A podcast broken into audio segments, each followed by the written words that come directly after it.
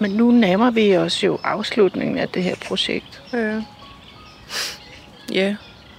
Det er utroligt, at jeg egentlig har slæbt mig igennem, vil jeg sige. Øh, Har du fået det dårligere eller bedre? Eller? nej, jeg vil sige, altså det er sådan en, en savtakket kurve, lidt op, lidt ned, lidt op, meget ned, en lille smule op igen. Øh, det er ikke sådan, jeg kan se nogen, øh, hvad skal man sige, udgang. Jeg synes heller ikke, at jeg f- øh, føler mig bedre tilpas end, end i starten. Altså, jeg har skruet ned for noget arbejde. Jeg har måttet øh, give nogle opgaver fra mig. Og det er jo øh, starten på at sige, okay, jamen nu griber jeg fat i et hjørne af det her komplekse spindelvæv. Øh, og så river jeg i det hjørne, og så ser jeg, om ikke nogen af de andre hjørner giver sig på et tidspunkt.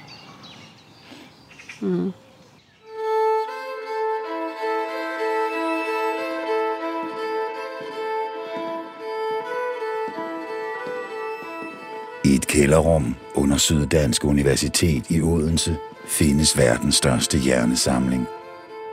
Nedsænket i formalin står 10.000 hjerner, udtaget fra psykiatriske patienter, som døde på danske statshospitaler i årene mellem 1945 og 1982. Med dette gådefulde væv som afsæt har Lone Frank undersøgt, hvordan forskernes viden om hjernen op igennem historien har formet vores syn på psyken og ikke mindst på den sygdomme. Vi ved næsten alting om depressionens årsager. Hvorfor den så hos nogle mennesker bider sig fast og, og fortsætter, det ved vi ikke ret meget om. Bare vi er ikke der, hvor vi, hvor vi, hvor vi kan forstå den her biologi. The frequency of mental illness in the population is about 85% of people. I denne sidste episode møder Lone Frank en forskning, som rækker ud over hjernens biologi, som er ved at omkalfatre psykiatrien, og som giver hende et nyt syn på den depression, der formørker hendes liv.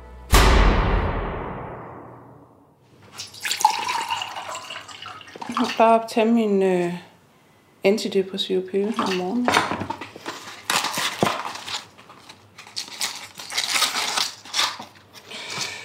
Det er jo sådan en satralin, 100 milligram.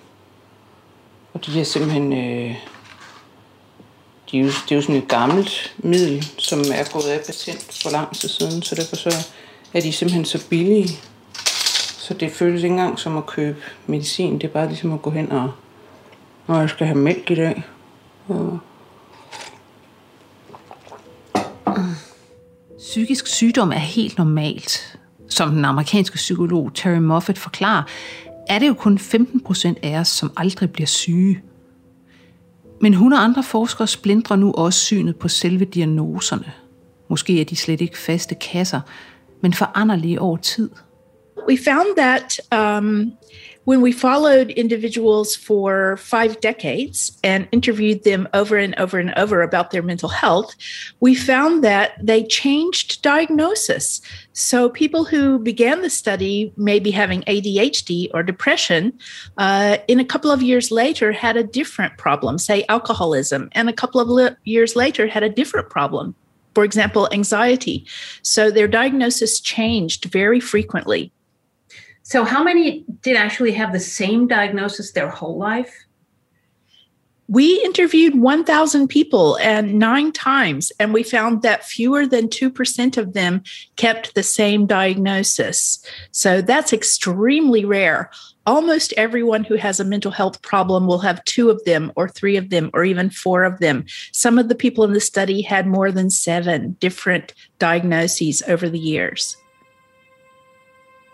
Det her er jo dybt interessant. 98 procent af os med psykisk sygdom skifter mellem diagnoserne i løbet af livet. Men så må man jo spørge, om de traditionelle diagnoser simpelthen er ved at blive irrelevante. From my view, uh, it suggests that we don't need to work so hard to make a diagnosis when we see a patient. Of course, we need to treat the problems that the patient brings today, but if we know that they will have a different diagnosis next time and a different diagnosis than that even the next time, what we really need to do is spend more time teaching them the skills they need to maintain positive mental health over the long haul. So that's more important than just treating the symptoms that they have today. Psykiatriske diagnoser er altså ikke endelige sandheder om vores psyke. Vores symptombilleder er jo foranderlige. Og lige netop det har forfatteren Asta Olivia Nordenhoff taget fat i. Hun beskriver, hvordan hun selv oplever, at psykiatrien over årene forsøger at kategorisere hendes udsving, men hele tiden kommer til kort. Jeg har fra tidlig alder været et beskrevet menneske. Psykologer, socialpædagoger beskrev mine år fra 14-årsalderen til jeg som 17-årig, næsten 18, blev indlagt. Så beskrev psykiatrien mine år derefter. Det er svært at se, når man læser journalen, at medicinen, hverken det ene eller det andet præparat, dosisøgning, krydsmedicinering, skulle have nogen afgørende effekt på de udtryk, de psykotiske symptomer, som man har valgt at betragte som min sygdom. Det, at diagnoserne er foranderlige, dækker over en virkelig interessant mulighed, nemlig at der findes et fælles biologisk grundlag for alle vores psykiske lidelser. Depression, angst og psykoser er muligvis forskellige udtryk for en og samme underliggende psykiske sårbarhed. Terry Moffat og hendes samarbejdspartnere har døbt denne her sårbarhed P-faktoren, altså P for psykopatologi. Det er en sårbarhed, som vi hver især har mere eller mindre af, og som kan slå ud på forskellige måder. It seems that people do carry a certain level of P with them through life. Some people are extremely resilient and have enduring mental health. They never have any uh, mental health problems, no matter how much stress they encounter. Other people are very vulnerable and sensitive. And even if they encounter some minor stressors that other people could survive, they become depressed or anxious. Most of us are somewhere in between. Uh, but this level of psychopathology, I like to think of it as like a, a river, an underground river that's flowing along. And at certain times in our life, the water bubbles up to the surface and makes us feel terrible. Um, but it's always there. Bivirkninger. De her indlægssedler, de er jo altid altså en kilometer lange og står med ekstremt lille skrift. Kvalme er den hyppigste bivirkning. Øh, jeg fortæller det straks til lægen. Hvis du oplever følgende symptomer, hvis du udvikler et alvorligt hududslæt med blisterdannelse, nej. Allergisk reaktion, hævelse af øjenlåg, ansigt, læber, nej. Hvis du oplever ophidselse, forvirring, diarré, feber, forhøjet blodtryk, overdreven svedtendens, hjertebanken, øh,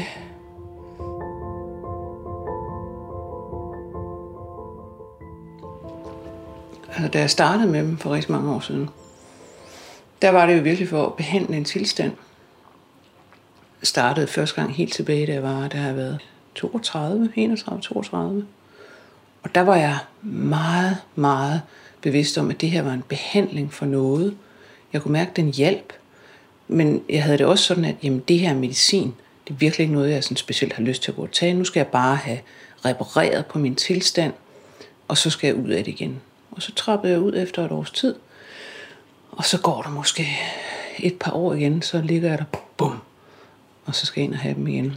Og på et tidspunkt har jeg taget dem i flere år, og har jo ikke depressive symptomer, men snakker så med min læge, og faktisk med flere psykiater. Jeg spørger sådan, hver gang jeg tilfældigvis møder en psykiater, skal jeg trappe ud af de her piller? Og de siger alle sammen, nej. Altså, det er tredje gang, du får dem, der siger man gerne, du skal blive ved med at tage dem, for en sikkerheds skyld, for ellers så, altså, så får du bare flere episoder, de kommer hurtigere efter hinanden. Øh, og som de også siger, if it ain't broke, don't fix it. Altså, så, så jeg tror simpelthen, at jeg øh, vælger at blive ved med at tage min 100 mg wellness-pile her, og så se, om ikke, jamen, er der ikke andre veje til at få tilstand til at gå i sig selv igen. The medications we used to think they corrected a chemical imbalance, but they don't really work that way. Uh, if you think about it, an antidepressant medication corrects the, the chemical imbal- imbalance within 45 minutes after you take the tablet. But most patients don't feel better for five or six weeks after starting an antidepressant. So, what those medications really do is help with connections between cells in the brain, and they have to build those over time. And that's why it's so important to avoid triggers that upset you and to get di- uh, good diet, lots of exercise, and healthy sleep, because that helps your brain heal. So we're, we're in fact back to the uh, the Greeks, know thyself. That's right. Absolutely. And you should know yourself not just how you feel today and what are your symptoms today that are bothering you, but look backward in your life and also take the brave step to look forward in your life. Think what's happening that's going to be coming your way. At kende mig selv, det er i bund og grund det hele mit projekt og min søgen går på. Jeg tog afsæt i hjernen og en fascination af den næsten ubegribeligt store hjernesamling i Odense. Stuen, klinisk biokemisk afdeling. Det er sgu da ikke der. Det er biologisk psykiatri, vi skal ind til. Luk nu op. Men med introduktionen af den lidt mystiske P-faktor, bliver der også en anden vej at gå, og den handler om gener. Om at forstå den arvemasse, der i sidste ende former vores hjerne. Velkommen nogen. Det gør det. Hej, vi skal ind og se Thomas Værge. Ja. En af de forskere, som befinder sig på fronten af den genetiske psykiatri, det er Thomas Værge. Hej. ja. Undskyld, vi far for vildt rundt her. Ja. Uh. Altså, ja, I laver jo genetisk analyse også, ikke? Altså. Det bliver lavet hen. Det er ja. derfor, der var det der plastik, klisterplastik på gulvet derude. Det er fordi, ja. det renser skoene, når du lige går og tager ja. det sidste, hvis man har... Frem med DNA med. Ja, ja både det og sådan men det er rigtigt. Åh, oh, jeg kan se gamle øh, pipetter og så videre. Det, hold kæft, det er længe siden, jeg har været i gang med sådan nogle. Thomas Værge holder til på Psykiatrisk Center Sankt Hans, hvor han leder Forskningsinstitut for Biologisk Psykiatri. Det, det der gør, at man helt tilbage fra Ruderkongen og Knægt, jeg ved at sige, tænker, psykiske sygdomme eller lidelser øh, må have en eller anden form for afled. Det er jo, at sygdommene i nogen udstrækning løber i familier. Ja. Hvis man har en psykisk sygdom i familien, så er andre familiemedlemmer har en lidt højere øh, sandsynlighed for at udvikle en eller anden form for psykisk sygdom. Det behøver ikke at være den samme. Så det vil sige, der er altså en form, skal vi kalde det diagnostisk promiskuitet, eller hvad skal man kalde det, blanding, hvor, hvor psykiske sygdomme ligesom hænger sammen ja. inden for familier. Og det giver jo ideen om, så er der nok noget, det kan godt være, der er noget, der er, skal vi kalde det diagnosespecifikt, og, øh, og der er måske også noget, som ligesom går på tværs. Og så kan du stille spørgsmålet, er, er det overraskende? Ej, det er jo nok ikke helt overraskende, fordi til syvende og sidst, så handler psykisk sygdom jo på en eller anden måde om hjernen. Mm. Ikke kun om hjernen nødvendigvis, men jo også om hjernen. Så er det jo interessant det her med, at, at når man siger arvelighed, så tænker man ofte, okay, hvad, hvad er det så for nogle gener? Og så sidder mange og tænker, jamen der er måske et gen for sådan, eller to gener for, øh, du ved, angst, et for depression osv. osv. Men det er jo slet ikke der, vi er i dag. Altså... Nej, det er udgangspunktet. Altså udgangspunktet har hele tiden været ligesom at finde mutationen. Det er også den logik, man ligesom har forfulgt øh, indtil cirka årtusindskiftet. Mm. Og så kom der et, et omslag, voldsomt drevet af ingeniører, teknologisk udvikling som altid, øh, som gjorde, at nu kan vi kigge på arvemassen på en helt anden måde. Og rigtig meget af, af genetikken eller arveligheden bag psykisk sygdom skyldes i virkeligheden ikke mutationen eller nogle ganske få mutationer. Det er der bestemt også noget, der gør, men, men en rigtig stor del af det skyldes hyppig variation, som os, der sidder i det rum her, har, alle, der lytter til det her program, har de her variationer. Mit yndlingseksempel er den første variant af de her almindelige varianter, som mange mennesker deler, som blev opdaget inden for skizofreni.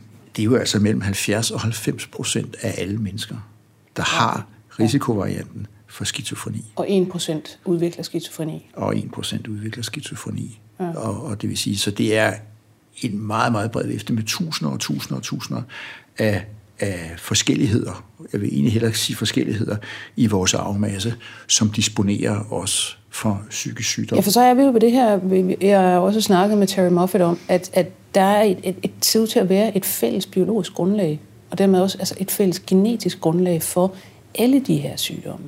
Ja. Hvordan, hvordan kan I se det? Jamen, det vi kan sige, det er, at det er, det er biologi, mm. at den genetik peger på biologi, som finder sted under fostertilstanden, typisk i andet trimester, mm-hmm. Øh, som interessant nok, og vel egentlig ikke overraskende heldigvis, er der, hvor hjernen udvikles ret øh, markant øh, under fostertilstanden. Der er ikke den her ene fejl. Det er en, en skal vi kalde det, en system. Mm. Øh, jeg vil ikke sige en systemfejl, men en, en systemjustering, som, som, og, og, og, og hvad skal man sige, meget komplekse systemer kan jo tunes i forskellige retninger. Det er altså tusindvis af ganske små variationer i den genetiske information, som spiller ind på vores personlige psykiske sårbarhed. Men så bliver spørgsmålet, hvorfor den her variation er opstået, og hvorfor bliver den ved med at findes? Kan den ligefrem have fordele? Hvis vi forestiller os personer, som har meget høj disposition for øh, autisme, mm. men som ikke lider af autisme, hvad karakteriserer så dem? Jamen, det er personer med høj intelligens og lang uddannelse. Ja. Ikke? Hvad kendetegner personer, som er genetisk disponeret for skizofreni? Eller bipolær. Eller bipolær sygdom, men som ikke har bipolær sygdom, og også er over den risiko, hvor de typisk udvikler de her lidelser, etc. etc. Mm. Jamen, det er kreative jobs og kreative uddannelser og sådan ting. Mm. Så man kan jo også godt vente på hovedet og sige, jamen, men psykisk sygdom er jo altså vævet ind i det, som gør os til mennesker, som det, udgangspunkt. Det er virkelig altså, det er en pris for nogle egenskaber, som vi gerne vil have. Det er en måde, det er en måde at, at sige det på. Og når man begynder at kigge på det forhold, at psykisk sygdom er intimt forbundet med alle de fakulteter, mennesket har, som vi værdsætter. Ja. Så begynder man også at sige, at så skal vi ikke tænke på det som en fejl. Så kan man, hvis man skal tænke på det på noget, så kan man tænke på det, at det er, at det er for meget af det gode. For meget af det gode. Det får mig til at tænke på, at samtlige de karakterer, vi elsker i børnelitteraturen, det er jo nogle unger, der kunne få en diagnose. Pippi Langstrømpe, hun har meget stort besvær med autoriteter. Alfons Åberg, han har en pæn snært af autisme. Og Emil fra Lønneberg, han er jo en klassiker. Hans far troede, at Emil på den måde ville vende sig af med at lave skarnstreger. Bare for at slippe for at sidde i værkstedet. Men der troede han fejl. Emil synes nemlig, det var ganske rart i værkstedet. Han sad der i ro og mag og snittede træmænd, indtil han blev lukket ud igen. Samtidig var det lille Ida, som kom og lukkede op for ham, når han havde siddet der så længe, som han skulle. Og Ida synes også, at der var rart i værkstedet. Hun kunne godt tænke sig en gang at blive spærret inde der. Men så måtte hun jo lave en skarnstreg først. Og det kunne hun ikke, den lille stakkel. Men jeg skal prøve at finde på en, sagde hun til Emil. Skarnstreger finder man ikke på, sagde Emil. De kommer bare. Og at det er en skarnstreg, det ved man jo ikke før bagefter. Når far siger, Emil, sagde Ida. Nemlig, sagde Emil. Og så løber jeg over i værkstedet med det samme. Ida forstod ikke, hvorfor der aldrig blev en skarnstreg ud af det for hende, når der blev så mange for Emil. Emil vil uden tvivl have fået en ADHD-diagnose i dag. Men hvis ADHD er for meget af det gode, hvad er det gode så? Ja, hvis man kigger på gruppeniveau, så er det forhold, at der er nogen, som er øh, overvågne og ja. følger med, og som ikke sidder og falder i staver og sidder og snitter i en, i en trap hen øh, ja. hele tiden. Det er jo altså meget, meget godt for flokken. Ja. Og man skal ikke man, man behøver ikke at være særlig meget zoolog for at finde ud af, at der altid sidder nogle aber helt oppe i toppen af træet og advarer alle andre om, at nu kommer der en løvespacerende og sådan ting. Så hele den der pointe om, at, øh, hvad skal man sige, hvor, hvor, øh, hvordan passer alle sammen ind i en gruppe, og, og man, mm. altså, vi, vi lever, jeg tror i vores samfund, der lever vi eller vi, vi har en, den her udviklet den her tanke om, at alting handler om individet. Ja. Men pointen er jo, at vi alle sammen er udviklet, altså mennesket er jo en, en, en flok, vi er udviklet som en flok, ja. og det, det, vi skal forstås evolutionært som, en, som et flokdyr, og det er flokken, der ligesom er enheden og det er den, der skal fungere. Og der er nogen, der skal gå forrest. Men de skal ikke alle sammen gå forrest, for så går det op i hat og briller alle sammen, undskyld sproget. Men, men, øh, og, og det er heller ikke sådan, at alle skal være super overvågne og far til højre og venstre og sådan der tingene, fordi så er der heller ikke noget, der bliver sket.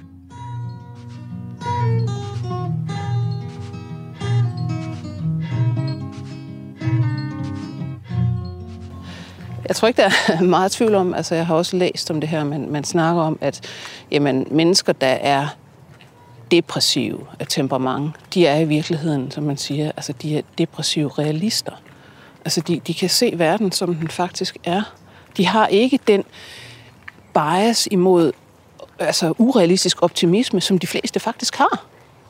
Altså, man ser øh, skidtet, som det er, og det ser ikke altid godt ud. Og så kan man godt blive lidt trist. Altså. Så ja, for meget, for meget realisme. Altså, hvis, man ingen, hvis der bare slet ikke er noget lyserødt i ens brilleglas, så er det sgu sværere.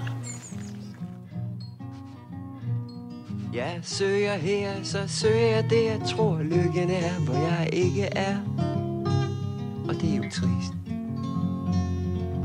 Fandt en pige, som i en drøm, jeg havde så meget at sige, hun faldt i søvn. Det var trist. For trist. Sled som en gal med job og lav løn Jeg kaldte af social, fordi jeg fik et spark i røven Og det er trist Ja, volden stiger foran tv-programmer Der sidder jeg trygt og uden skrammer For det er så trist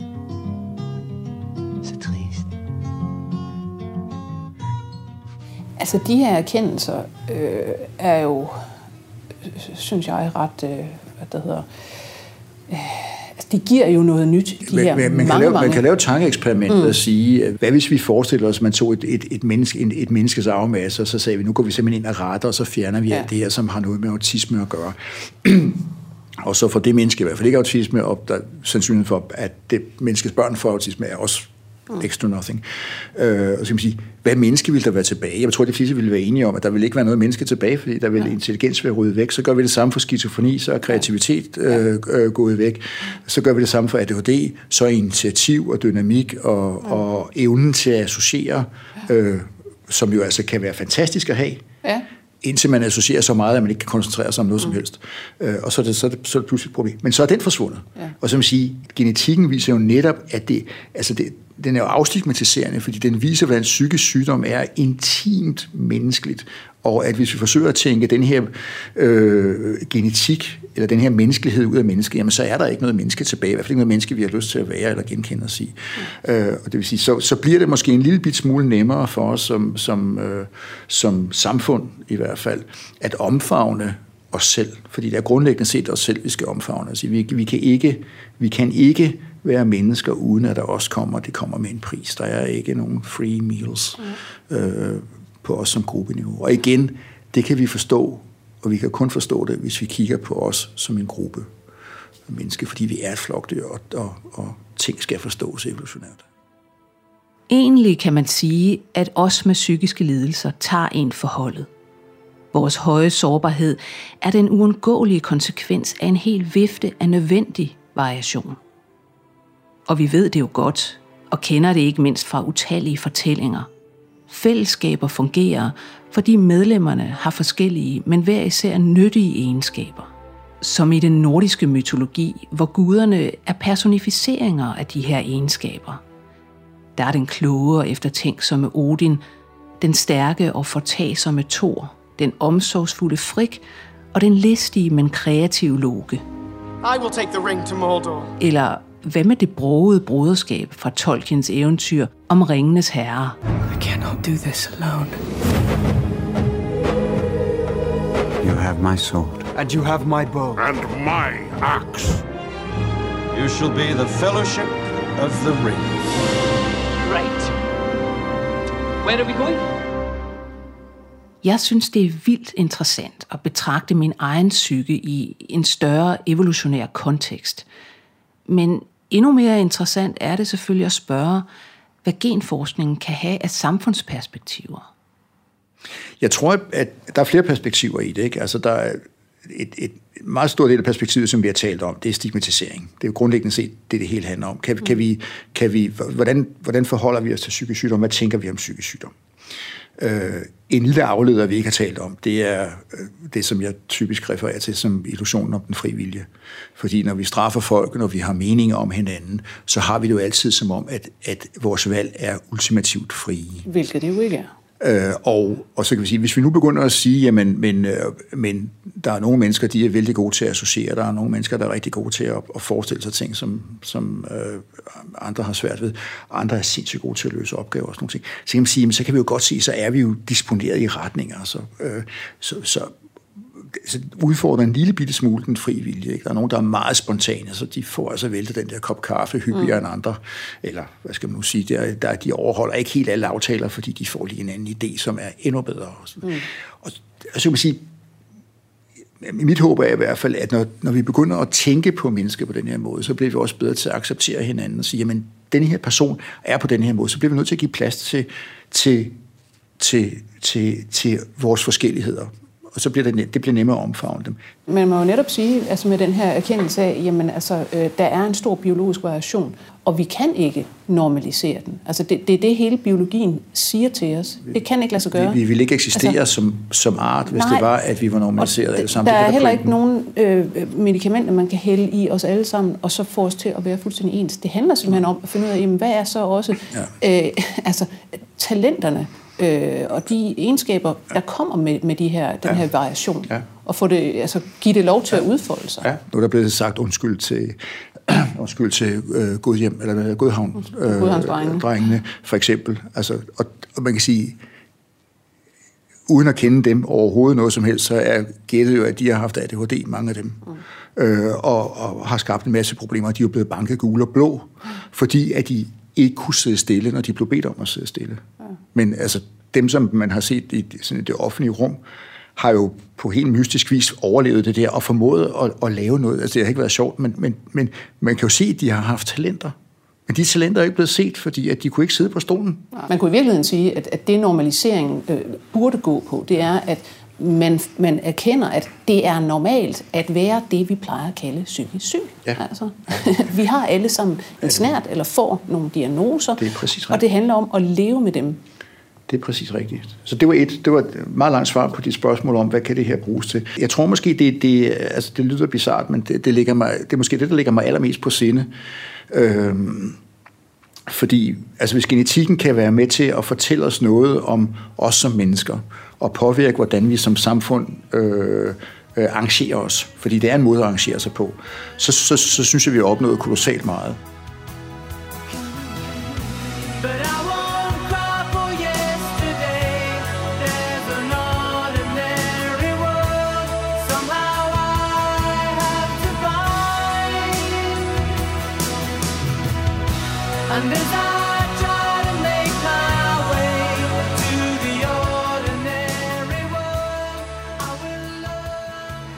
Vil du tusind tak for det. det. Jeg er helt blæst bagud. Er, er, er du sikker på, at du ikke har en lille smule af det?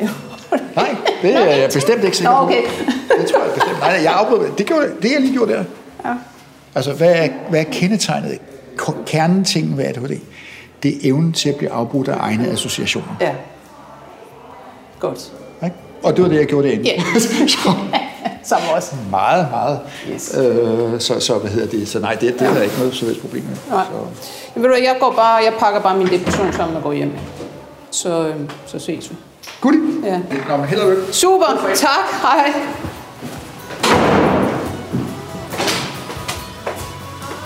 Yeah. Hold da op.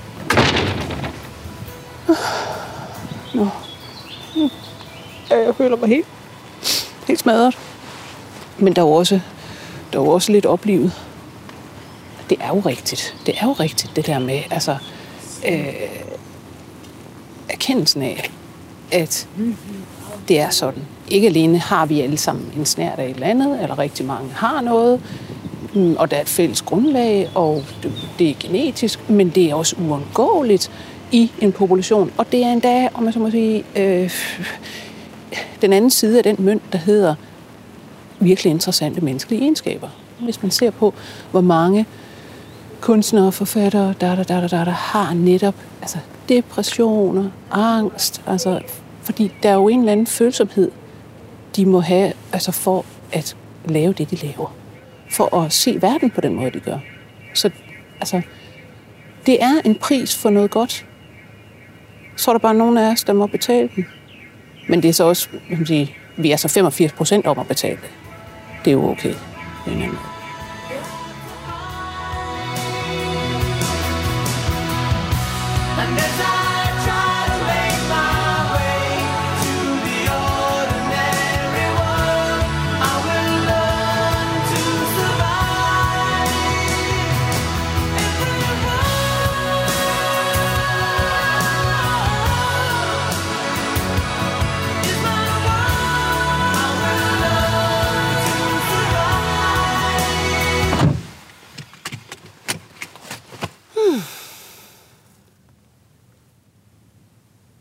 altså normaliteten, som vi var inde på, det er enormt interessant. Hvor, hvor, er, den, hvor er den lige henne? Ja, så kan man begynde at forske i de der 15 procent af os, som ikke har psykiske sygdomme, eller det vi kalder psykiske sygdomme, som man ligesom kunne finde. Men det er jo ikke normalitet, for de er jo outliers. Der er kun 15 procent af dem. Det er jo dem, der er de, dem, der er de unormale. Øhm, det er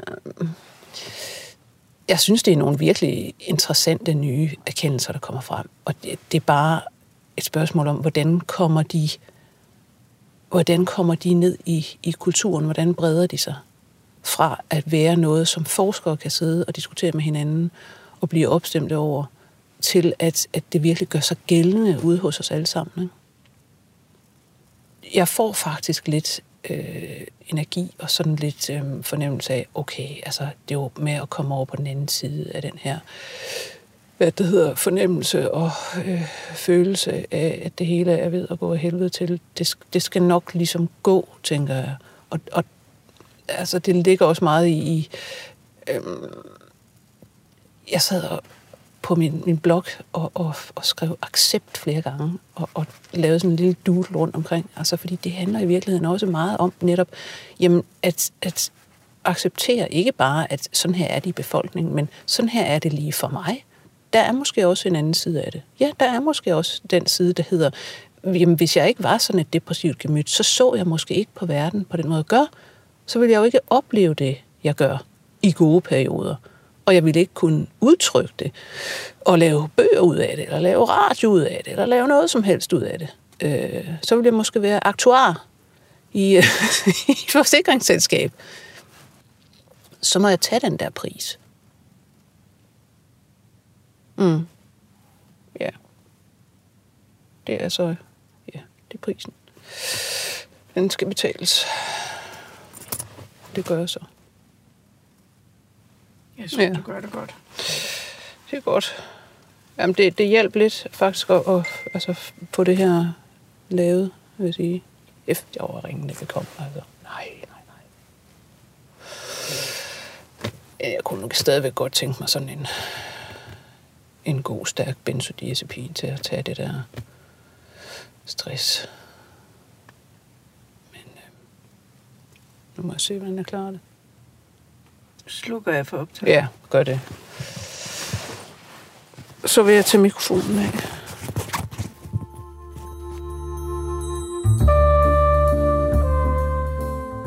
Du har lyttet til sidste afsnit af podcasten om de 10.000 sjæle fra kælderen under Syddansk Universitet.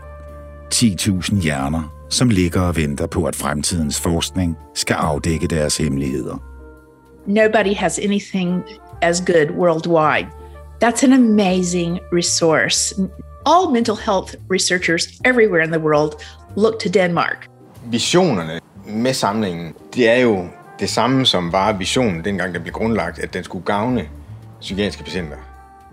10.000 sjæle er tilrettelagt af Birgit Nissen Pedersen og Lone Frank. Bodil Jørgensen og Sten Jørgensen læste op fra Asta Olivia Nordenhoffs essay om psykiatrien og Astrid Lindgrens Emil fra Lønneberg. der blev citeret fra filmen Ringenes Herre. Vi hørte musik af Agnes Opel, Sebastian, Howard Shaw, Alberto Iglesias, Duran Duran og musiktjenesten Upright. Serien er støttet af Lundbækfonden og produceret af Birgit Nissen Pedersen efter idé af Lone Frank.